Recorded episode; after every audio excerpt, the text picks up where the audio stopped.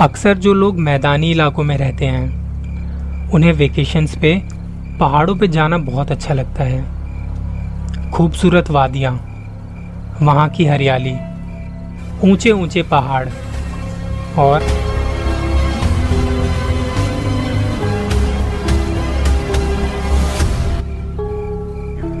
College के time पे एक ट्रिप बना हिमाचल जाने का। मैं सेकंड ईयर में था उस वक्त। कॉलेज की दुनिया ही अलग होती है। दोस्तों के साथ मस्ती, प्रोफेसर्स के लेक्चर और बहुत सारी एक्टिविटीज़।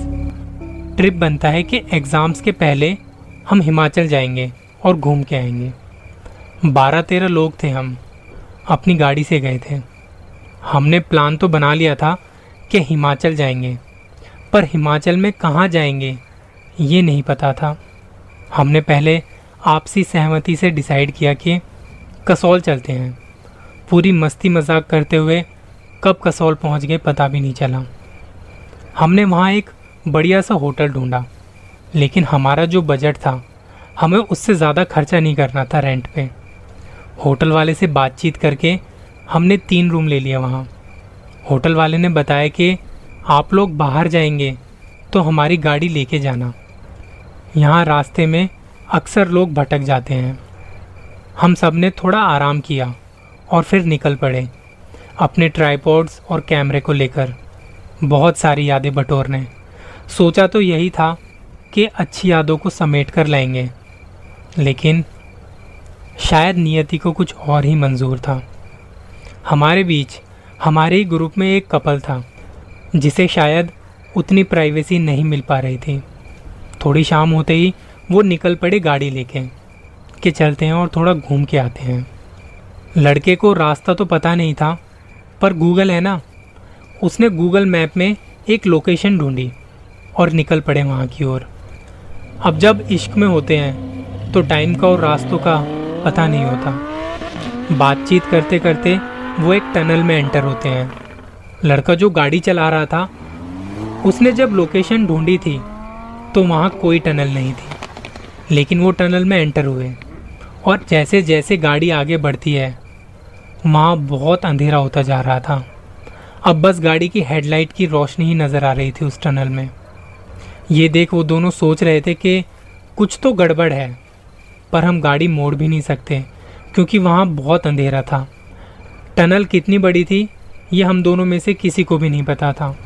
दोनों बात कर रहे होते हैं और इसी दौरान ऐसा लगा मानो जैसे गाड़ी के शीशे पे किसी ने ज़ोर से हाथ मारा हो।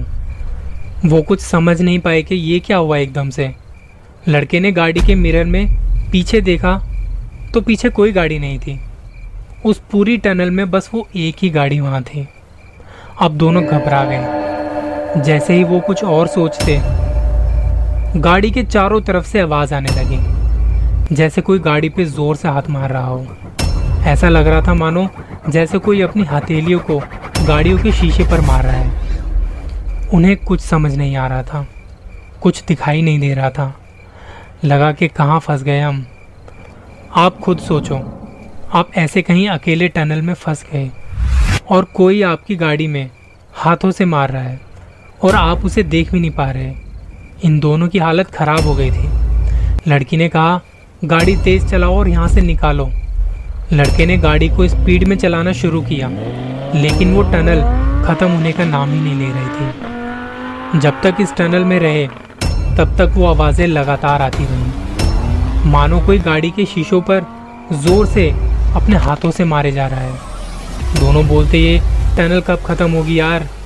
तभी लड़के को आगे एक थोड़ी सी रोशनी दिखाई दी और गाड़ी को उसने फुल स्पीड में चलाया और वो टनल से बाहर निकाल ले गए। तब जाके दोनों की जान में जान आई कि बच गए। आगे एक पेट्रोल पंप था, वहाँ वो उतरे। उन्होंने देखा कि उनकी गाड़ी की विंड स्क्रीन पर हाथों के निशान थे। ये तो उन्हें पता था कि वहाँ टनल में ये सब हुआ है, पर किसने किया ये नहीं पता था। इसमें वो कुछ कर भी नहीं सकते थे। वहाँ एक बंदा आया जो पेट्रोल भरता था।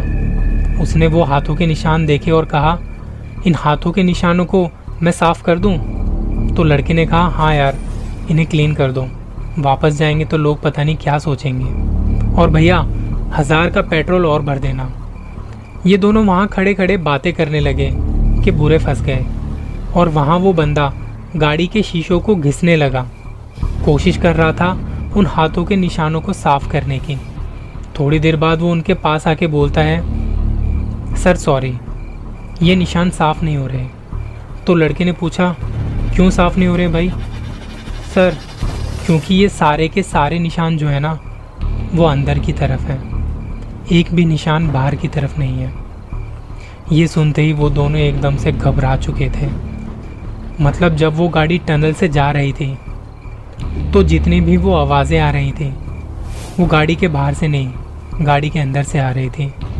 उस वक्त गाड़ी में ना जाने कितने लोग या ना जाने कितनी आत्माएं थीं जो बाहर निकलने के लिए अपने हाथों से शीशों पर मार रही थी। होटल वाले ने पहले ही कहा था कि आप लोग बाहर जाएंगे तो हमारी गाड़ी लेके जाना। लोग अक्सर यहाँ रास्ता भटक जाते हैं। हर बार गूगल सही हो ऐसा ज़रूरी नहीं। और अगर कहीं बाहर जाओ और कोई कुछ समझाए तो हीरो बनने की बजाय उसकी बातों को ध्यान से सुनना चाहिए।